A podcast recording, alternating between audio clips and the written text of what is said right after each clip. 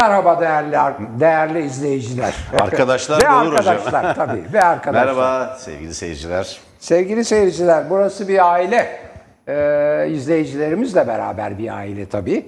Ee, gerçekten e, bu ben bu yaşa kadar çok yerde çalıştım. Kimilerini yönettim, kimilerinde emekçi olarak çalıştım. Ee, böyle bir aile sıcaklığı çok zor yaratılır, çok zor bulunur. Ee, o ailenin e, kurucusu ve götürücüsü ve reisi olan Merdan Yanardağ'ı burada kutluyorum. Çünkü özellikle bu e, medyada herhalde herkes gördü ve irkildi. E, aslında iyi çocuktu ama nasıl demek ki onun da şeyinde e, naturasında, tabiatında böyle bir takım korkunç şeyler varmış. Muharrem'in o çalışan arkadaşa yaptığı şey yani öyle çalışanların olduğu bir medyada zaten medyadaki baskılar, medyadaki kölelik bilinen bir şey. Ee, burası öyle değil. Burası bu burası sıcak bir aile vesileyle e, Ve orada- herkesin eşit olduğu Evet, bir, tabii. bir ortam, Evet, bir çalışma ortamı. Yani kendi iç demokrasisi olan Evet. e, ve Tabii, herkese Merdan eşit Bey'e- muamelenin yapıldığı Tabii. bir e, Tabii. yer. Böyle Yani bir şey olamaz bile. Çok üzücüydü o. Yani hiç üzerinde durulamayacak kadar net bir tablo var ortada. Tele1'deki demokrasi gayet e, açıktır. E, genel yayın yönetmeni ve sahibi Merdan Bey'le aynı fikirde olduğunuz sürece gayet demokratik olarak işler bunlar. Yani sonra ötesini düşünürüz. Ne, şaka bir yana e, biz şeyde de e, ekran dışında da böyle tartışıyoruz. E, fevkalade müsamahalı bir ortam, hakikaten sıcak bir ortam. Onun için sevgili arkadaşlar hepinizi kucaklıyorum ve Başlıyoruz. soyguna dikkat. Yapılan şey tam bir soygun bir defa. Bunun adını koyalım. Yani enflasyon, birazdan stagflasyon filan da diyeceğim. Bu, bu os- opsiyonlar, bilmem şeyler, stagnation'lar, inflation'lar filan onlar hepsi lafı güzel. Enflasyona dayalı soygun düzeni. Evet. Enflasyona dayalı soygun. Gayet net ve açık. Üstelik üstelik bu soygun onun geri planında bunu göstere göstere yapanları, çünkü göstere göstere yapıyorlar. Çünkü yapan öğrenmediyse veya bilmiyorduysa bile bütün halk öğrendi, bildi. Yani Türkiye'yi yöneten kişi çıkıp da faiz e, sebeptir, e, enflasyon sonuçtur dediği zaman Nars'tır bu ben işte faizi indireceğim dediği zaman fırlıyor. Yani ayrıca Merkez Bankası'nın faiz indirmesine e, gerek kalmıyor. Çünkü o faizleri indirmeyeni de görevden alıyor. O şahsın devletinin sahibi olan zat. De bu kaçıncı defa? Yani ben hakikaten saymaktan yoruldum. Ee, yani bunu yapan e, bilmiyor iyiyse bile öğrendi. Niye yapıyor? İşte bir defa e, yani kaynaklar bitti. Kaynaklar bitince 80 küsur milyon halkın cebindeki paraya göz dikildi. Onu alıyorlar. Ve bunu bunu üstelik de laik bir ülkede, anayasasında demokratik, laik ve sosyal devlet yazan bir ülkede şahsım devletinin sahibi diyor ki bu ben Nas orada kimse benden başka bir şey beklemesin diyor. Nas dediği Allah'ın emri, Kur'an-ı Kerim'de Allah'ın kelamı. Sonra peygamber kelamlarını filan da ona e, sözlerini, kelam onun şey ağırlıklısı e, dahil ettiler. Ama esas nas tabii Kur'an-ı Kerim'in laflarıdır. O da yoruma açık. Çünkü orada aşırı faiz, riba engellenir veya onun e, bir işte iyi bir şey olmadığı anlatılır ribanın. Ve onu anlatırken yani yüksek faizin kötülükleri söylenirken yoksulları daha da yoksullaştırdığı filan söylenir. Yani sen e, yani birisi e, tutup e, bunu söyleyip ondan sonra gene yoksullaştırı yoks- yoksulları daha da yoksullaştıran, zenginleri daha da zenginleştiren ve oligarşiyi iyice hepimizden alınan paralar oligarşiye gidiyor. Oligarşinin emrine ve cebine gidiyor. Oligarşi isterse onun bir bölümünü de işte sağa sola dağıtıyor falan. Yoksa kendinde kalıyor. Öyle öyle bir şey için yani Allah'ın kelamı da e, bir e, gerekçe olarak kullanılamaz ama onu bırakın. Gerekçedir, değildir. Allah öyle emretmiş, böyle emretmemiş. Bu konuda dinin kuralları ve nasları yani İslam'ın naslarına atıf yapılamaz. Devlet öyle yönetilemez. Yönetilenler var. Onların adı şeriat devletidir. Demokratik, laik bir e, ve sosyal hukuk devleti değildir. Neyse. Şimdi dolayısıyla bu bir soygun. Bu soygun yapılıyor, bilerek yapılıyor. Kaçıncı defa bu geldi? Şimdi bunun buna başvurulmasının sebebi kaynaklar bitti. Yani iç kaynaklar bitti. Artık insanlar tasarruf yapamıyor. Efendim vergiler yetmiyor.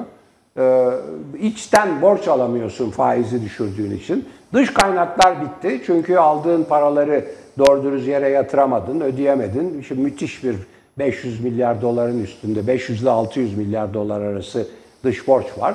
Ee, onun faizi var vesaire filan. Ee, ve belirsizlik olduğu için kimse de Türkiye'ye artık borç vermiyor. Borcu vermeyi bırakın doğrudan yatırım da yapamıyor. Yatırım da gelmiyor, para da gelmiyor. Tam tersine buradaki yatırımlar yani yerli yatırımlar yurt dışına kaçtılar güvensizlik ortamından dolayı. Şimdi kaynaklar bitti bir. Hem yerli hem yabancılar için belirsizlik ve güvensizlik ortamı var. İşte o belirsizlik ve güvensizlik ortamı enflasyonla birleşince o durgunluğa yol açıyor. Ve enflasyonla durgunluğun bir olmaması gereken iki ilke bunlar. Onun maalesef bir adı var ve o çok tehlikeli bir felaket. Onun adı stagflasyon. Enflasyon içinde durgunluk veya enflasyonla durgunluk veya hem fiyat artışı hem durgunluk. Stagflasyon dediğimiz durgunluğun en önemli göstergesi işsizlik. İşsizlik artıyor. İkinci sebebi talep düş düşüklüğü. Talep niye düşüyor? Fiyatlar artıyor. Belirsizlik, üretim de yok filan. Talep düşüyor. Talep düşünce işsizlik de artıyor ve sonuç ülke yoksullaşıyor. Milli gelir azalıyor.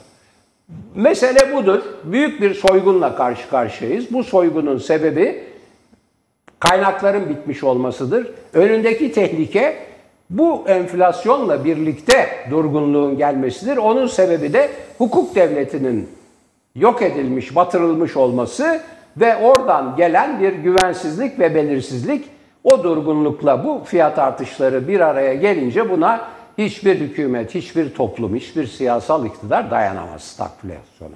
Evet, şimdi oradan bugün haberlerde söylendi bu ekranda e, gazetelerin ve televizyonların yani kitle iletişim araçlarının en büyük darbeyi yediğini de söyleyelim. Yani dar gelirli ve sabit gelirliler ve esnaf tabii e, çok büyük darbe yiyorlar. İşletme olarak çünkü hem gazetelerin hem televizyonların maliyetleri hep yabancı para üzerinden. Yani uyduya çıkış televizyonlar açısından, gazeteler açısından mahvettiler. Merdan Bey 40 defa vurdu üstüne sekanın satılışı, şusu busu. Yerli kağıt fabrikalarımızı satıp onda, şeylerine, arsalarına ev yaptılar. Hepsi ithal. Hepsi dolara, euroya neyse bir şeye bağlı. Televizyonlarda öyle. Yani çok büyük bir herhalde zevkle seyrediyor bu kararları yapanlar. E, kontrol edemedikleri kitle iletişim araçları da yok oluyor ama kendilerinin de kontrol ettiği ve kullandığı araçlar da yok oluyor.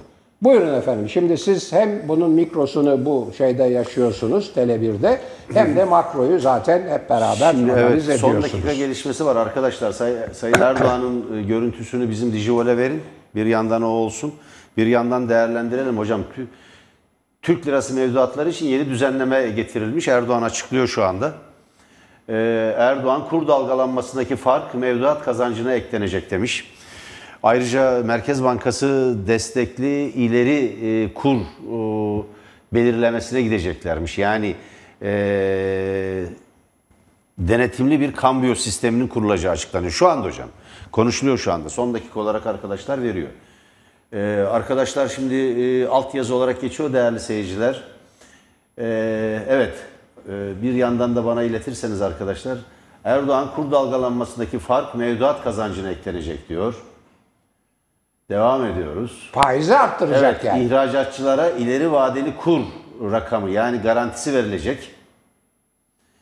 Ee, ve e, şirket temettüt ödemeleri stopajı yüzde ona indirilecek. ve bireysel emeklilikteki e, devlet katkı payı %5'ten %30'a çıkartılacak diyor. Yani böylece yüksek kur yani doların e, aşırı değer kazanması, Türk parasının çökmesini önleyebileceklerini zannediyor Evet. hükümet. Bunların bu önlemlerin hiçbirinin e, daha doğrusu bu açıklamaların hiçbirinin kur dalgalanması, Türk parasının e, büyük çöküşüne ve doların artışıyla birlikte spekülatif kazançlara, vurgunculuğa e, engel olabilecek, onun önüne geçilebilecek gibi değil. Şu çok açık. Yani e, milli paranın korunmasının önünde Merkez Bankası'nın ve bu devletin, bu ülkenin bir silahı var. Faiz silahı. Evet. Yüksek faiz uygularsınız. Bu yüksek faizle insanlara fa- para verilecek falan değil. Paranızın değerini koruyacaksınız. Rezil oluyor Türkiye çünkü. Yani şu anda Edirne'deki marketlerin bütün rafları boş. Niye? Çünkü Bulgaristan'dan geldiler, hafta sonu alışveriş yaptılar. Yunanistan'dan geldiler, alışveriş yaptılar. O marketlerin raflarındaki her şeyi boşaltıp gittiler. Ama bu ülkenin yurttaşları o raflardaki ürünlerin büyük bir bölümünü alamadı. Buna gücü yetmedi. Aynı şey, aynı şey Kars gibi, Ardahan gibi, e, Artvin gibi. Yine e, kuzey e, ve kuzeydoğu sınır kapılarında da aynı durum yaşandı. Emin olun güney sınır kapılarında da yaşanırdı eğer bir savaş olmasaydı o bölgede. Şimdi e, Türk lirası mevduatlarını koruma tedbirleri olarak değerlendiriliyor bunlar. Ne kadar koruyup korumayacağını göreceğiz. Ee, bireysel emeklilik sisteminde devlet payı %30'a çıkarılmış. Yani bir tanesi bu. Ee, fakat bu çok önemli bir şey değil. Türkiye'deki herkes bireysel emeklilik şirketlerine başvurup bireysel emeklilik primi falan yatırmıyorlar. Esas olarak kur, kur dalgalanmasındaki fark mevduat kazancına eklenecek. Nasıl eklenecek? Hangi sistem uygulanacak? Bu da çok ortaya konulmuş değil. Değerli seyirciler biz bu son dakika gelişmelerini işleyeceğiz. Ee, programımızın akışı içinde tekrar bana sıra geldiğinde arkadaşlarımızın haber merkezinin hazırladığı bilgilerle birlikte ben size ileteceğim. Buyurun hocam. Evet ben hemen e, hemen yorum yapayım. E, kulaklarıma inanamıyorum. Neden kulaklarıma gözlerime inanamıyorum? Çünkü mevduata kur dalgalanmalarından dolayı prim vereceğiz demek ne demek biliyor musunuz? Mevduat faizini arttıracağım demek. Türk lirası faizini arttıracağım demek. Yani inanılır gibi Parayı değil. Türk lirasında tutun diye yapacak. Ama şöyle Evet. faiz faiz e, faizi indiriyorum. Türk diyor. lirasındaki faizler arttırılacak diye Evet. yazabiliriz arkadaşlar BES yerine. Evet, BES çok önemli değil. bir şey ya. Yani Merkez Bankası'nın başkanını filan değiştiriyor faiz indirmiyorlar diye. Oradan faizi indirtiyor. Ondan sonra buradan diyor ki hayır diyor mevduata ben e, ek bilmem ne e, şey vereceğim fa- fazla para vereceğim diyor. Ayrıca ileriye dönük güvence o benim söylediğim şeyden. Şimdi herhalde bizim programlar bir hayli etkili oluyor. E, sadece çünkü muhalefet değil iktidar da dinliyor bizi ve dikkatle dinliyor. Biz çünkü burada tarafsız yayın yapıyoruz. Hatta beni uyarıyorlar habire yarı şaka yarı ciddi ya çok akıl veriyorsun diye ve Merdan Bey'i ve bizi uyarıyorlar. Eleştirdikçe diyorlar öğreniyorlar. Dikkat edin filan diye. Biz de öğrensinler Biz diye de eleştiriyoruz. öğrensinler diye anlatıyoruz. Zaten keşke keşke başta rütük üyeleri gelse de şöyle bir iki sömestr benden ders alsalar biraz e, millet nedir işte Evet hocam. milli iradenin İsterseniz hocam bir iki noktayı daha ben Lütfen, söyleyeyim siz lütfen. yorumlayın. Şimdi Cumhurbaşkanı Erdoğan arkadaşlar atıyorlar bana e, bilgileri. E, Cumhurbaşkanı Erdoğan kitlerden yani ka- kamu iktisadi teşebbüslerinden bütçeye aktarılan gelir payları endeksli kamu borç senetleri çıkartılarak yatırımcıların Türk lirası bazlı varlıklara yönelimi teşvik edilecektir. Ha, iç- Hangi kit kaldı? ya? İç kit bırakmadınız ki. Kit mi var? Elinizde kamu iktisadi kuruluşu bırakmadınız. Birkaç tanesi var. Onları da Katarlıları peşkeş çekmeye çalışıyorsunuz. Yani bu kit destekli bakın borç senetleri çıkarılarak paranın Türk lirasında tutulması sağlanacakmış. Devam ediyor. Dövizin muhtemel getirisine Türk lirası varlıklarında kalarak ulaşılabilmesini sağlayacak yeni bir aracın devreye alınacağı açıklandı. Bu araç işte biraz önce Emre Bey'in söylediği gibi faizdir. Türk lirası mevduatlarına verilen faiz oranlarını yükselterek. Şimdi bakın nerede kaldı Naz? Nerede bu Naz? Yani siz Kur'an'ın hükmünü piyasayla niye sınamaya kalkıyorsunuz? Kendi hatanızı niye Kur'an'a, niye dine, niye NAS'a yüklüyorsunuz? Zaten e, vatandaşı borçlandırdığınız bakın devlet bankalarından borç alıp faiz kullanıyor.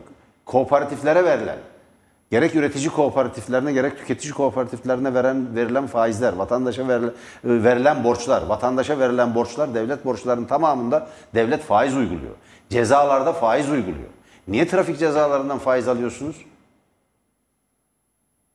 Niye mahkemelerde kesilen para cezalarına faiz orada nas yok mu? Orada işlemiyor mu? Yüzde yani Kur'an'ın hükmü. Yüzde on dokuz buçuk. Yüzde on dokuz buçuk. Yani Devam edelim. Evet hocam. Evet. Ee, hemen size bırakıyorum. Bireysel emeklilik sisteminde sistemimizin cazibesini artırmak için devlet katkısını biraz önce verdiğimiz gibi %5'ten %30'a çıkartıyorlar ve memurlar damga ve gelir vergisinden muaf olacaklar diyor. Bu çok düşük bir miktar. Şimdi bunların bunların ya bu tip önlemlerin dolardaki, eurodaki, sterlindeki ve diğer yabancı paralardaki Türk parası karşısında aşırı değer kazanıp Türkiye'yi bir yağma alanına çevirmelerine engel olacak önlemler değildir. Pansuman tedavisidir bunlar. Pansuman tedavisi. Türk parasındaki büyük şey... Şimdi bakın büyük çöküşü önleyemiyorsunuz. Biraz önce 18.32'ye kadar düşü, çıkıp 18.32'ye 18.40'a kadar çıkıp dolar birdenbire düştü. Hemen kar satışları geldi ve düştü. Tabii. İşte orada yani paniğe kapılan küçük tasarruf sahibinin, yurttaşların paraları ellerinden alınıyor. Topluyorlar dövizi. En yüksek olduğu noktada kar satışlarına yöneliyorlar. Birdenbire iniyor. Bakın bir haber bülteni sırasında 30 kuruş oynadı. 1 milyon doları bozdurduğunuzu düşünürseniz eğer bu 30 kuruş ciddi paradır. 500 bin lira yapar. en az. Evet. En az. 1 milyon lira yapar en az. En az. Bakın yarım saatlik süre içinde 500 bin lira, 1 milyon lira, 2 milyon lira el değiştirmiş oluyor. Niye? Sizin bu takıntınız yüzünden. Olay şu. Şimdi bunu ekonomide bir kurtuluş savaşı diye yutturmaya kalkıyorlar bize. Dahası mesele şu. Şimdi vatan bölünmez, ezan susmaz, bayrak inmez. Ne alakası var arkadaş? Onu da kağıttan bütün bunlar, okuyor. bütün bunlar sizin bayrağınızı indiriyor, vatanı bölünmenin eşiğine getiriyor. Öyle değil mi? Ezanın susması meselesine gelince, bu çok sürekli yapılan bir şey. Ne zaman bu memleket soyuluyorsa, ne zaman büyük bir ekonomik kriz varsa, ne zaman yoksullar eziliyorsa vatan, millet, bayrak edebiyatı yapılıyor. Vatan sizin tek elinizde mi ya? Vatan hepimize ait. Bir. Bayrak hepimize ait. İki. Ezan bu ülkede hiçbir zaman susmadı. İşgal edildiği zaman bile sus- susmadı. İşgalcilerin bile susturamadığı bu ezanı kimse susturmaz. Palavrayı bırakın. Ezanı susturmak isteyen kimse yok. Böyle bir sorun yok. Din de sizin tek elinizde değil, devlet de sizin tek elinizde değil, millet de size ait değil. Bunları zimmetinize geçirmiş gibi davranıyorsunuz. Bu ülkenin Müslümanları, esas olarak Müslümanları, esas olarak Müslümanları büyük bir yoksulluk ve sefalet içinde. Siz o Müslümanların, bakın o Müslümanların bu iktidara karşı tepki göstermemesi için dini istismar ediyor olmayasınız. Kendi hatalarınızı Kur'an'ın, dinin, İslam'ın arkasına saklanarak gizliyor olma, olmayasınız. Hiç kimsenin, hiç kimsenin Kur'an hükmünü piyasayla test etmesine, piyasayla sınamasına hiç kimsenin izin verilmez. Hiç kimsenin, hiç kimsenin buna hakkı yok. Böyle bir şey yapılabilir mi? Kendi hatanız ve bunu hükmü, Kur'an'ın hükmü diye ilan ediyorsunuz. Böyle bir şey yapılamaz, bu doğru değil. Hocam yayını buradan izleyebilirsiniz. Hayır. Alt yazıyı da oradan izleyebilirsiniz. Anladım da görüntüde bir sorun var galiba. Yok görüntüde bir sorun yok hocam. Öyle Şey, mi? canlı yayın çekti arkadaşlar. Evet. Canlı yayın çektiler. Şeyi tekrar verecek. Çok şey geldi de Evet, buradan görüntüyü çekin diye. Evet, şimdi e, tabii e, çok e, Sayın Yanardağ fevkalade haklıdır. E, yani bir e, ciddi bir tırnak içinde demokratik veya demokratik olmaya çalışan bir devlette öyle e, Allah'ın emridir, şudur, budur, nastır veya işte e, İsa da böyle buyurdu veya Allah da şöyle emretti filan diye yönetim olmaz. Hele hele ekonomi yönetimi hiç olmaz. Şimdi biliyorsunuz e, bu iktidar e, bütün bu baskıları önce yargıya, hukuku yok edip yargıya el koyarak başlattı ve başardı. Yani e, işte mesela e, çok zorlarsanız vay efendim sen işte Kur'an-ı Kerim'e Allah'ın emrine de karşı geldin. İşte halkın bilmem e, dini duygularını rencide ediyorsun, bölüyorsun bilmem ne falan diye paldır küldür içeri atıyorlar insanları. Bu bir yorum, haksızlık, hukuksuzluk, yargıcın işte adaletin değil iktidarın emrine girmesi filan. Fakat bunu söylememin sebebi şu. İnsanları söz söylediklerinden dolayı hapse atabilirsiniz. Hiç kuşku yok. Hatta öldürebilirsiniz bile. Tarihte bunun çok örnekleri var. Ama ekonomiyi emirle yönetemezsiniz. Yasak koyarsınız. Bakın ne olur yasak konduğu zaman hemen söyleyeyim. Yasak konduğu zaman kara borsa hortlar. Kontrol ettiğinizi zannettiğiniz bütün fiyatlar katlanır. Türkiye bunları yaşadı.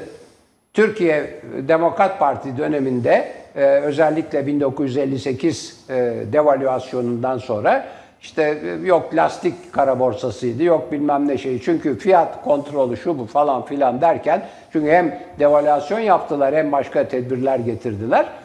Felaket bir şeydi. Yani e, gene 1970'lerde bu yaşandı. Ya şeyler, otomobiller e, bayiye veriliyor fabrika tarafından. Bayi satmıyor. Şeyden satıyor. E, kara borsadan daha yüksek fiyata satıyor filan. Yani öyle emirle, demir emir demiri keser falan gibi şeylerle ekonomi yönetilmez. Şimdi tabii e, kambiyo, denetimli kambiyo, e, dövize e, sınır koymak veya e, bankalardaki e, dövizleri belli bir şeyde tutup onları Türk lirasına ödemek falan söz konusu değil. Şundan dolayı söz konusu değil. Yani e, böyle bir karar belki alınabilir ama o karar alındığının 24 saat içinde Türkiye'de uçaklar uçmaz, otomobiller yürümez, ekmek bulamazsınız. Çünkü e, Türkiye artık dünya ekonomisiyle şu veya bu şekilde bütünleşti ve yani hepimiz e, soğuktan donarız, hasta oluruz. Çünkü yani doğalgaz dışarıdan e, dövizle, dolar veya euro ile geliyor. Yani bir defa orada bir şey yapılamaz. Ha ne yapmışlar? Ne yapmışlar? Şunu yapmışlar. Ve işte onun için aklım almadı. Ya bunu yapana kadar o faizi indirmesen bunda hiç bu emirle hem de. Buna hiç gerek olmayacak. Ne yapmış? Türk lirası mevduatına faiz vereceğim, arttıracağım diyor. Faizleri arttıracağım. Neden? Çünkü söyleyeyim. Beklenti ben bunu buna devam edeceğim. Ben başka hiçbir ilke tanımam dediği için şahsım devletinin sahibi ve dediğini de yaptığı için hatta başkanları filan görevden aldığı için bu böyle gidecek deniyor. Yani bu hiper enflasyon, enflasyona kadar gider. Hiper enflasyon %200 civarında bir enflasyondur filan Allah korusun. Ama söylüyor öyle diyor. Ben diyor buna devam edeceğim. E, deva yaptığı şey e, enflasyonu yükselten dolayısıyla Türk lirasının değerini düşüren bir bir işlem. Ben buna devam edeceğim deyince herkes dolara ve euroya yüklendi tabii. Gayet açık. Herkes. Yani 3-5 kuruşu olan hemen onu şey etti. Şimdi başka bir şey daha var. Muhtemelen siz izlememişsiniz, farkında değilsinizdir. Merkez Bankası'nın para kurulu her ay toplanıyor. Her ay. Eskiden her ay toplanmıyordu. 3-4 ayda bir toplanıyordu filan. Sonradan her ay toplama kararı aldılar ki işte piyasayı daha iyi kontrol etsinler, para arzını kontrol etsinler filan diye. Şimdi e, Aralık ayındaki toplantıda alınan kararın öldürücü sonuçlarını yaşıyoruz şu anda. Yani işte 12'den başladı, 13, 14, 15, 16, 17, 18'e kadar geldi. Hem karar hem konuşma hem niyet ifadesi. Ay devam ettireceğim diyor. Üstelik Merkez Bankası akılları durduracak bir e, açıklama yaptı. Bu şeyi indirdiği zaman, faizleri indirdiği zaman bu politikaya bakarak diyor, ekonomiyi izleyerek diyor ama devam edeceğiz diyor. Yani gene indireceğim diyor. Bu ne demek? Alırsanız şimdi derhal alın, para daha fazla değer kaybedecek Türk lirası, dolar, avro yükselecek. Şimdi alan kar eder diyor. Bunu Merkez Bankası söylüyor yahu. Yani inanılır gibi değil. Yani sırf bu nedenle o başkan görevden alınır ya. Çünkü neden? Şahsım devletine yaranacak. İşte bak siz indiririm diyorsunuz. Ben de biz de böyle diyoruz. Olur mu böyle şey?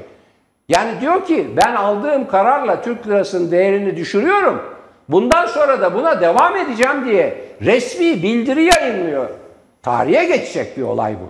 Tarihe geçecek. İnanılır gibi değil. Şimdi bir de bütün bunları yaptıktan sonra sanki kendi yaptıklarının sonucu değilmiş gibi Türk lirasından kaçış ve işte dövize giden e, paraları kaçışı ve dövize giden paraları durdurmak için Türk lirası mevduatına ek prim vereceğim, daha fazla faiz vereceğim diyor. Bu arada hemen hatırlatalım. Devlete yapacağın ödemeyi geciktirdiğin zaman %19,5 faiz alıyor. Bugün bütün e, politikacılar söyledi, liderler %12 ile 14 ile e, 14 faizle bankalara para akıtıyor Merkez Bankası. Sonra hazine bunu 16'dan veya işte daha yüksek bir fiyattan yani tahvil çıkararak filan geri alıyor. Yani 12 ile ver 16 ile al. Devlet birisi Merkez Bankası o öbürü. Böyle şey olur mu ya? Bunlar tarihe geçecek. Sadece sadece hukuk devleti değil. Ondan hemen bağlıyorum. Bütün bunlara ek olarak hadi tamam onu da düşünelim de ya işte şunu yapalım bunu yapalım üretimi şu fiyat üzerinden dengeleyelim ben de paramı şöyle yapayım filan da diyemiyorsun. Çünkü hukuk devleti yok. Müthiş bir belirsizlik ve güvensizlik var. İşte oradan geliyor durgunluk. Dolayısıyla hem fiyatlar yükseliyor hem durgunluk var. İnsanlar güvenemiyorlar çünkü güvensizlik ve belirsizlik var. Ah, Allah sonumuzu hayır eylesin. Buyurun. Hocam şimdi Erdoğan altınlar da e, ekonomiye kazandırılacak dedi, dedi biraz önce. Gördünüz mü? Yine geldik vatandaşın yastık altına. Erdoğan devam ediyor. Diyor ki yastık altında 280 milyar dolar değerinde altın var. Buraya gelen her iktidar iflas etmiş demektir bu noktaya. Vatandaşın tasarrufuna göz diken her iktidar iflas etmiş demektir. Yastık altında bu kadar altın var. Ya onlar yastık altında falan değil. Onlar insan bu ülkede doğru düzgün bir sosyal güvenlik sistemi olmadığı için insanlar geleceklerini garanti altına almak amacıyla ellerinden geleni yapıyorlar. Kentlerin gece kondularla boğulmasının sebebi budur. Çarpık kentleşmenin nedeni budur. Altına yatırılan paralar budur.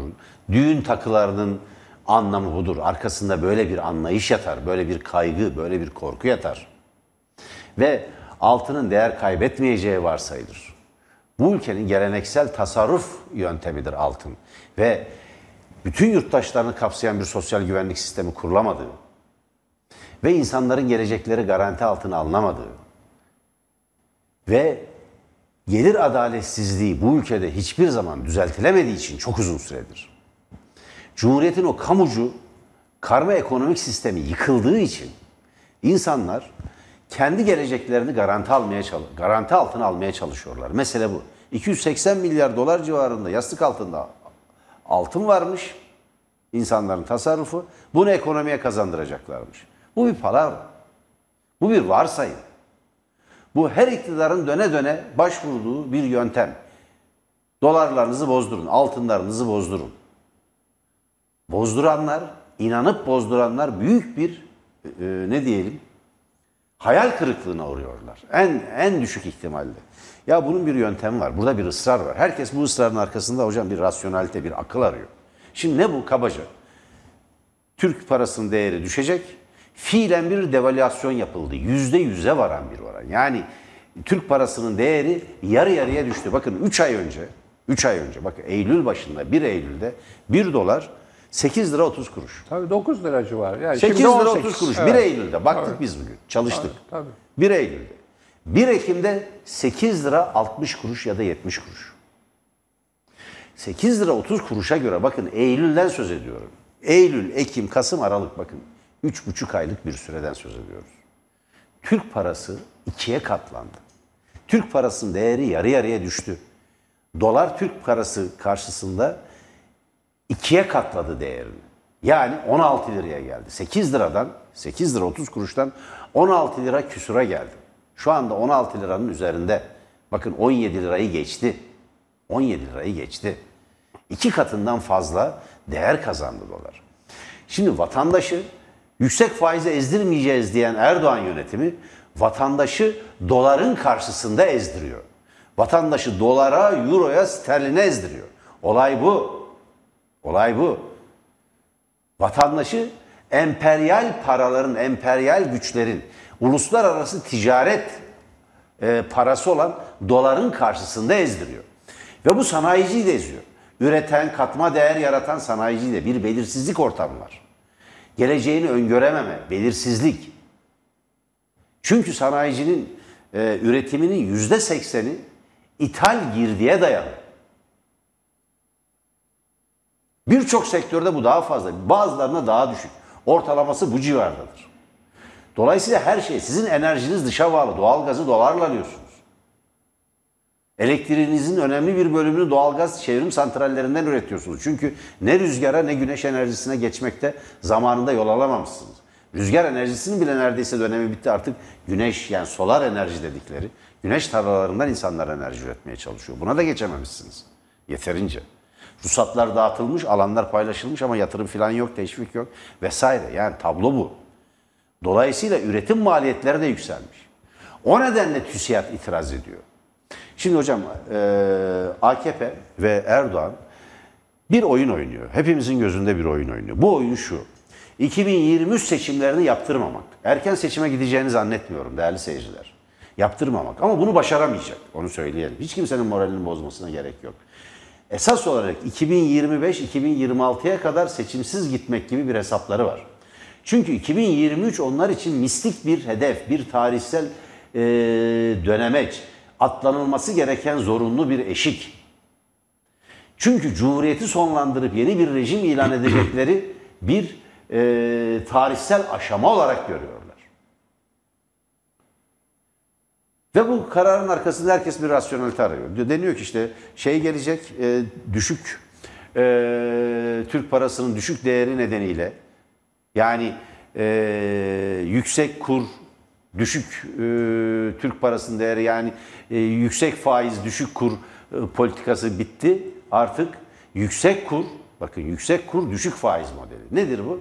Türk parası değer kaybedecek. İşçi ücretleri fiilen yarı yarıya düşecek. Bakın 4253 lira olarak açıklandı değil mi asgari ücret? Asgari ücret şu anda 244 dolara düşmüş. 240 dolar diye hesaplayın. Hala düşüyor çünkü 240 dolar. Peki geçen Aralık ayında yani geçen Ocak ayında 2021'in Ocak ayında kaç paraydı asgari ücret hep değerlendirdik değil mi? 384 dolar. Şu anda 240 dolara inmiş durumda. 240 dolara. Yani şimdi hocam tabloya bakar mısınız? Yani 140 bakın biz bu şeyi yaparken tartışmayı yaparken dolar e, enflasyon daha doğrusu asgari ücret açıklandığı zaman 109 dolar reel kaybı var diyorduk. Şimdi? Yani, şimdi bu 140 dolara çıkmış. Ha, buyur. 140 dolar. Yani Erdoğan'ın açıkladığı asgari ücrette işçiye, emekçiye verilen artış erimiş durumda. erimiş durumda. Tablo bu. Tablo bu. Bakın 17 lira 4 17 lira 46 kuruş diyelim düz olarak dolar. Euro 19 lira 98 kuruş. 20 lira yani. Neredeyse 20 lira. Zaten şey ee, evet 988 kuruş. Yani 98 kuruş ve işte alış 20 lira. 17 lira 48 kuruş. Tablo bu. Bu tabloyu yaratanlar hiçbir şeyin naz, hüküm vesaire Allah'ın hükmü, Allah'ın kelamı, Kur'an'ın kelamı, emri diye hiçbir şeyin arkasına yani kutsal değerlerin arkasına saklanmaya kalkmasın. Bu yanlış. Bu yanlış. Bu yanlış. Bu insanların yani inancını test etmeye kalkmaktır. Bu yanlış. Bu yanlış bir ekonomi yönetimidir. Diğer taraftan hocam durum şu. Türkiye anayasal bir devlet değil mi? Layık bir devlet. Cumhurbaşkanları anayasaya, yasalara ve layıklık ilkelerine göre bu ülkeyi yönetmek durumunda değil midir? Yemin etmiş. Tabii. Yemin bir etti. de bunun için yemin etmiş durumda. Ya ben Müslümanım, hüküm var, naz gereği ben neyse onu yapacağım diyor. Hayır. Siz anayasaya göre yemin etmiş, layık bir devletin cumhurbaşkanısınız. NAS'a göre yönetmek sizin işiniz değil. dünya işleri ve ekonomi ve devlet ve devlet inanca göre değil, akla ve bilime göre yönetilir. Fark burada. Şimdi TÜSİAD diyor ya, genel kabul görmüş iktisat biliminin kurallarına göre ekonominin yönetilmesi. Şimdi tabii TÜSİAD'ın günahı büyük. Geçmişte verdikleri destek, Türkiye'nin bu noktaya gelmesinde çok önemli bir günahları var. Çok önemli payları var. Ve fakat bu konuda son derece yani itirazlarını yöneltmekte de son derece gecikmiş durumdalar. Fakat ben Erdoğan'ın TÜSİAD'la kavgasını da esas olarak bir fırsat olarak değerlendirdi ve çıkarmak istediği kavganın bir aracı olarak görüyor bunu. TÜSİAD'la tartışması da hocam, siyasetteki tartışması da, daha doğrusu ekonomiyle ilgili yürüttüğü, ortaya attığı iddiaların tümü de aslında siyasal amaçlı bir tartışma. İzzet Özgenç'in, Profesör İzzet Özgenç'in söylediği şey ciddiye alınmalıdır. İzzet Özgenç'in ben kamuoyunu uyardığını düşünüyorum. Ekonomik sebeplerle çıkabilecek bir kaos önlemek için olağanüstü hal ilan etmek, Cumhurbaşkanlığı yetkisini kullanarak kararnamelerle veya Cumhurbaşkanı kararlarıyla veya Cumhurbaşkanı kararnameleriyle seçimi 12 ay olmak üzere iki kez erteleyerek 2025-26'ya kadar götürmek. Muhalefetin yapması gereken şey, Türkiye'de demokrasi güçlerinin yapması gereken şey, Türkiye'yi adil, demokratik bir seçime, erken ya da zamanında adil ve demokratik bir seçime götürmektir. Çünkü AKP iktidarının ben artık, ben artık ne olağanüstü halle, ne Cumhurbaşkanı kararnameleriyle, ne de başka bir sebeple Türkiye'yi baskıyla yönetebileceğini, buna bir gücünün olduğunu düşünmüyorum. Artık toplumdan bir ideolojik rıza, bir onay alabilecek durumda da değiller. Yani böyle bir güçleri de yok. Dolayısıyla değerli seyirciler durum şu.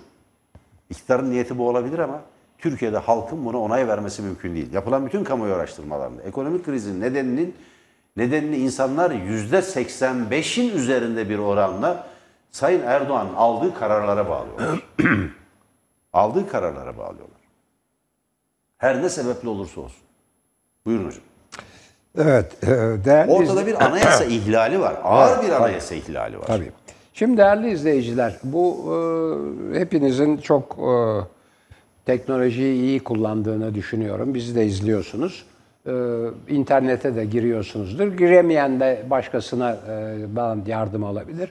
Pazar günü iki makaleyi, pazar günü yayınlanan iki gazetedeki iki makaleyi okumanızı öneririm. Birisi Bir Gün gazetesinde Merdan Yanardağ'ın yazdığı yazı. Haftada bir yazıyor, pazar günleri. Bu tezini orada anlatıyor. Yani e, iktidarın şeyi nedir, e, projesi veya modeli veya uygulamak istediği şey nedir? Nereden kaynaklanıyor, nasıl önleniri anlatmaya çalışıyor. Ben de bu son krizin e, yani e, Türkiye'nin bir karabasan halinde tepesine çöken bu e, faiz kararları, şunlar bunların nereden kaynaklandığını anlatmaya çalışıyorum. Cumhuriyet Gazetesi'nde pazar günü iki, iki yere, biri Cumhuriyet'in internet sitesine gireceksiniz, benim yazıma bakacaksınız. Biri de bir günün internet sitesine gireceksiniz, Merdan Bey'in yazısına bakacaksınız. Böylece bu, bu programın e, süresi içinde anlatmaya vaktimizin pek de yetişmediği e, günceller üzerinde gittiğimiz için ayrıntılı bir biçimde izah etmeye çalıştığımız, irdelediğimiz iki tane konuyu gayet iyi göreceksiniz. Birinci söyleyeceğim şey bu. İkinci söyleyeceğim şey, bu seçim güvenliği fevkalade önemli. Bugün bir haber vardı. Bilemiyorum, benim partiyle öyle bir şeylerim yok. Özel e, iletişim veya özel ilişkilerim yok. CHP ile yani söylemek istiyorum. E, dolayısıyla yani hakikaten bu haberin e, temeli nedir, gerisinde ne var? İşler mi işlemez mi bilmiyorum ama e, Cumhuriyet Halk Partisi'nden önümüzdeki seçimler için sandık güvenliğine ilişkin örgütlenmeleri girilişildiği, girildiği, girişildiği ve bunu da işte son kazanılan İstanbul seçimlerindeki yöntemle bütün Türkiye'de yapılabileceğine ilişkin bir bir haber düştü sosyal medyaya. Yani biz burada konuşuyoruz, tabii bizimkiler öneri ama e, muhalefet partileri, tabii en başta Cumhuriyet Halk Partisi 2019 ee, yerel seçimlerinden de aldığı derslerle ve ondan sonra özellikle İstanbul'da e, Haziran'da kazandığı seçimle ve işte 31 Mart'ta önce e, güya e, güya çok şey değil diye, e, yasal değil diye. Yani 2-3 tane oy çıkıyor aynı zarftan. Hepsini kabul ediyorsun. Sadece e, Büyükşehir Belediye Başkanı'na ait olanı hayır diyorsun. Bu seçim olmaz filan. Böyle abuk sabuk şeylerle ama halk onun cevabını çok iyi verdi. 13 binden 800 bine çıkardı farkı filan. Hukuku Yani- ihlali yerinde duruyor ama. Seçim kurulu, Tabii, Yüksek Seçim Kurulu'nun hesabını aynen. verecek. Aynen o o tabii Hukuk kim o YSK o YSK üyelerinden hepsinden herhalde bunun hukuki gerekçeleri sorulacak. Ee, ikinci söylemek istediğim şey şu buydu. Üçüncü bir şeye dikkat çekeceğim.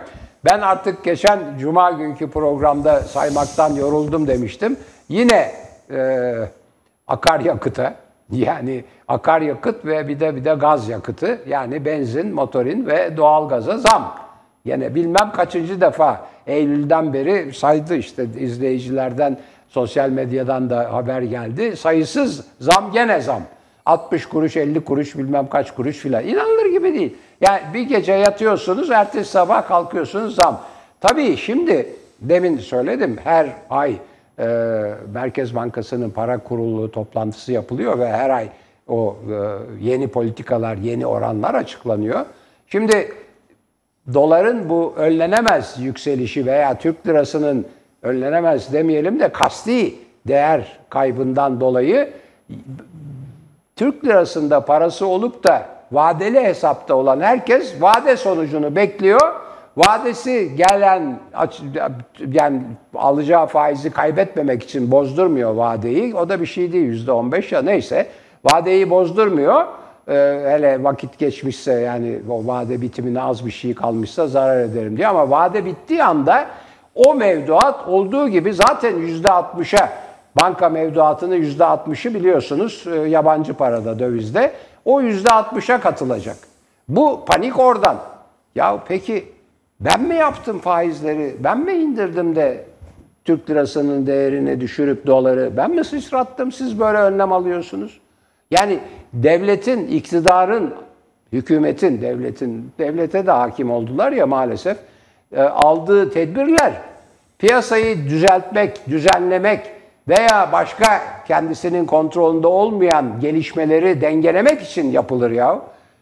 Sen hem kendin hükümet olarak hem kendin aldığın kararlarla gözümüzün içine baka baka enflasyonu yükseltiyorsun. Türk lirasının değerini düşürüyorsun. Hem de ondan sonra yine kendin gayet böyle e, işte çok e, temel hastalıklara ağrı için aspirin vermek gibi bir takım önlemlerle onu şöyle yapacağım, bunu böyle yapacağım diye tedbir alıyorsun. Ne ilgisi var bunun? O ne periz, bu ne lahana turşusu derler. Dolayısıyla e, dediğim gibi nas filan diyorlar. Ben de işte öyle Allah Allah sonumuzu hayır eylesin diyorum. İşimiz çünkü Allah'a kaldı artık. Biliyorsunuz Allah'ın da sosyolojik tanımı bütün dinlere, bütün inançlara saygılı olarak Allah'ın sosyolojik anlamdaki tanımı kontrol edemediğimiz faktörlerin tümüdür. Yani kendi elimizde, kendi sahip olamadığımız, kontrolünü yapamadığımız faktörlerin tümü bizim Allah dediğimiz kavramdır ve bu vardır, yoktur, inanılır, inanılmaz o ayrı bir tartışma ama sosyolojik olarak yani Allah nedir dendiği zaman kontrol edemediğimiz faktörler. Onun için kaderimizdir, ölümdür ve bizim kaderimiz Allah'a kaldı işimiz inşallah bizim yüzümüze bakar da çok fe- büyük bir felaketle bunu bitirmeyiz. Buyurun. Şimdi e, Sayın Erdoğan TÜSİAD'a seslenmiş yine bu konuşmasında değerli seyirciler. Seslendi. Biraz önce seslendi. E, arkadaşlar e, ona hazırladılar bize. Utanmadan, sıkılmadan Bay Kemal'le bir araya gelip erken seçim konuşuyorsunuz diyor TÜSİAD'a. Boşuna sayıklamayın. Bunlar rüya. Haziran 2023'ü bekleyeceksiniz. Benim tam anlatmaya çalıştığım şey bu hocam. Şimdi AKP iktidarının bütün meşruiyet kaynağı seçim. Başka hiçbir meşruiyet kaynağı kalmadı. Ahlaki meşruiyet kaynağını, tarihsel meşruiyet kaynağını, hukuksal meşruiyet kaynağını, siyasal meşruiyet kaynağını yitirdi. Çünkü hukuku çiğniyor, tanımıyor. Çiğniyor. Mesela Sayın Erdoğan ben Müslümanım, Nas neyi emrediyorsa hüküm açık, onun gereğini yapacağım dediği an anayasayı çiğniyor demektir. İnsanların inançlarına, kendi hayatlarına, kendi hayatlarında Nas'ın gereğini yerine getirip getirmemek insanların kendi verecekleri kararlara bağlıdır. Sayın Erdoğan kendi yaşamında bunun gereğini yerine getirebilir. Ama bu milletten aldığı oylarla devleti yönetmeye çalışıyor. Devleti de bu anayasaya göre yönetmeye çalışıyor. Çünkü o anayasaya göre beğenmesek de beğensek de ki bana göre çok ucube bir anayasa haline geldi. Bakanlar Kurulu'nun bile yer almadığı bir anayasa ve sahte oylarla Yüksek Seçim Kurulu marifetiyle sahte oyları geçerli sayarak kabul edilmiş bir anayasadır. Her neyse ortada bir anayasa var. Madem o anayasaya göre seçildi, o anayasanın hükümlerini uygulamak durumunda. Anayasaya göre suç işliyor AKP iktidarı. Bu anayasaya göre. Bu anayasayı ihlal ediyor çünkü. Bu anayasayı ihlal ediyor. Şimdi gelelim başka bir şeye. Tek meşruiyet kaynağı seçimler. O bakımdan seçimlerden kaçamaz AKP. Ancak bunu erteleyebilir. Ancak öteleyebilir. Erken seçim yapmayacağı açık. Haziran 2023 bu belli. Bu şartlarda erken seçime gitmez. Bu şartlarda erken seçime gitmesi halinde AKP'ye oy verenlerin bile yarısı, daha önce oy verenlerin yarısı AKP'ye oy vermeyecektir. Bundan emin olun. Bir kısmı da ancak istemeye istemeye sadece sadece dini gerekçeler nedeniyle belki de oy verecektir. Dolayısıyla 2023'e kadar ekonomik krizin etkilerini hafifletebilir mi ona bakacaklar. Ama onun da hafiflemeyeceği açık. 2023 eşiğini geçmek istiyorlar çünkü. O seçimi kazanacakları garanti olmadığı sürece onu ertelemeye çalışacaklar. İşte onu yaptırmamak lazım. Demokratik yollarla yaptırmamak lazım. Demokrasi ve hukuk içinde bir mücadele yürüterek yaptırmamak lazım. Muhalefetin, Türkiye'de aydınların, muhalefetin, e, kitle örgütlerinin, sendikaların, demokratik baskı gruplarının yapması gereken şey Türkiye'de adil ve demokratik bir seçimlere götürerek, adil ve demokratik bir seçime götürerek demokratik bir biçimde bu iktidarın değişmesini sağlamaktır. Asıl iş budur çünkü plan bu. Niye e, bu ekonomik krizi AKP bir siyasi kavgaya çevirmeye çalışıyor hocam? Sebebi bu. Tabii. TÜSİAD'la kavgayı siyasi kavgaya çevirmeye çalışıyor. TÜSİAD'ın söylediği basit. Herkes tarafından genel kabul gören iktisat iliminin gereklerine göre yönetin diyor. Bu iktisat ilimi hiç kuşkusuz kapitalizmin, e, kapitalist Tabii. ekonominin kuralları Üstelik, ve yasaları. Evet. evet. Yani e, ama söylediği şey doğru. Yani kapitalist iktisatın gereği neyse onu yapın diyor. Çünkü bu iktidar onu da yapmıyor. Onu da yapmıyor. E, ve fakat onu yapmama nedeninin arkasında herkes bir model arıyor. İşte düşük e, ücretler düşecek, yabancı sermaye gelecek, onlar yatırım yapacak. Bu yatırım bir katma değer yaratacak. Buradan ihracat, bir ihracatçı desteklenecek. Böylece şey e, ne diyelim e, cari açık azalacak vesaire diye bir hesap yapıldı. Kimse zaten. inanmıyor canım. Kendileri kendileri şey. yani onu ihracat yapanların e, üretimlerinin biraz önce söylediğim gibi üretim girdilerinin yüzde sekseni ithalata dayanıyor. Şimdi modelin bu olduğu zannediyor. Hayır burada bir evet. rasyonalite yok. Burada şer'i ilkelere dayalı bir düzen inşa etme çabası var. Evet, evet. Hedef şu. İktidarlar değişse bile, hükümetler değişse bile rejimin değişmeyeceği bir model yaratmak. Kutlu dava dedikleri bu. Kutsal hedef dedikleri bu. Yani menzil dedikleri bu. Menzile varmak. Varacakları menzil bu. Sayın Erdoğan bunun gereğini yerine getirmeye çalışıyor. Fakat olmadı. Daha ilk aşamada çuvallandı. Şimdi denilebilir ki hakikaten 3,5 ay önce yani dolar 8 lira 30 kuruşken neden buna başvurdu? Şimdi bunun bir gerekçesi yok. Görece kontrol edilebilir bir kur var. Hem dalgalı kur yani serbest piyasa ekonomisinin kuralları şu ya da bu şekilde işliyor. Hem de kontrol edilebilir bir süreç vardı.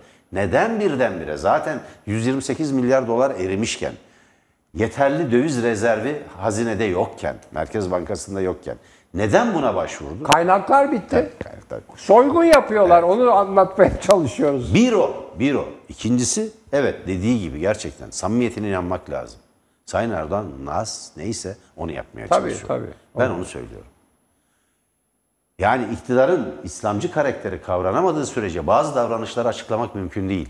Ona rasyonel gerekçeleri bizler yani iktidarı dışarıdan eleştiren, dışarıdan bakanlar ya da onun arkasında bir şey var mı, amaç var mı diye düşünenler bunu işi yapıyor. Mesela Aydınlık Gazetesi onun arkasında bir gerekçe üretiyor, inşa etmeye çalışıyor. Bir dönem liberallerin bıraktığı boşluğu, çünkü insan kaynakları son derece yetersiz iktidarın. Şimdi de yetmez ama evet diyen ulusalcılar, ulusalcı yetmez ama evetçiler o boşluğu doldurmaya çalışıyor. Yani olay bundan ibarettir diye düşünüyorum. Evet. Evet. evet.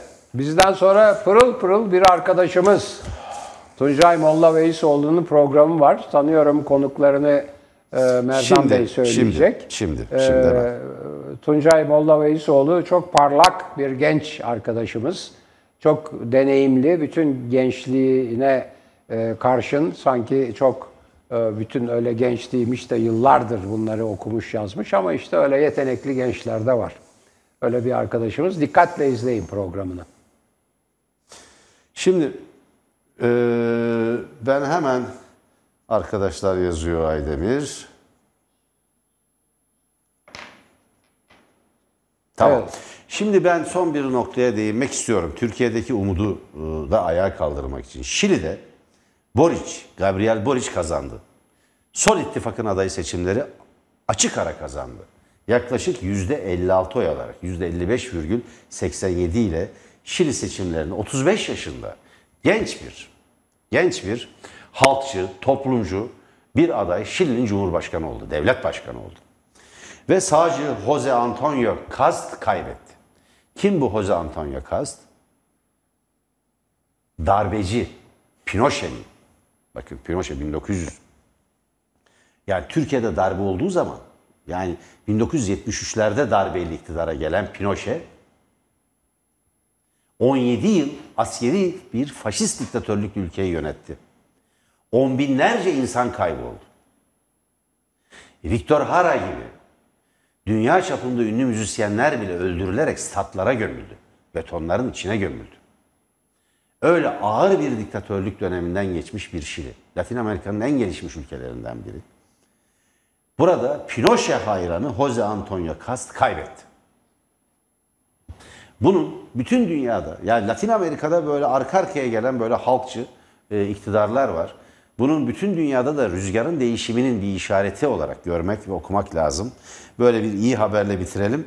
Şimdi bizden sonra hocamın dediği gibi Tuncay Molla Veysoğlu, Tele1 Ege temsilcisi Tuncay Molla Veysoğlu'nun anında manşet programı var.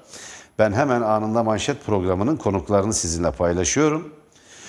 Şimdi değerli seyirciler, Cumhuriyet Halk Partisi milletvekili, grup başkan vekillerinden, e, eski grup başkan vekillerinden Levent Gök. E, Deva Partisi Sektörel Politikalar Başkanı Birol Aydemir. Siyaset bilimci Özgür Emre Koç, Özgün Emre Koç ve Hatay Belediye Başkanı Doçent Doktor programın bir aşamasında katılacak Lütfi Savaş, önemli Büyükşehir Belediye Başkanı. Bölgeyi, sınırı ve birçok şeyi konuşacaklar. Ve İyi Parti Eğitim Politikaları Başkanı Doktor Şenol Sunat, e, Tuncay Molla Veysoğlu'nun konuklar arasında. Anında manşeti ka- kaçırmayın derim ve Tele1'den ayrılmayın. Şimdilik hoşçakalın. Evet, haysiyetinizi ve sağlığınızı koruyun değerli izleyiciler. Çok lazım olacak kriz bittikten sonra.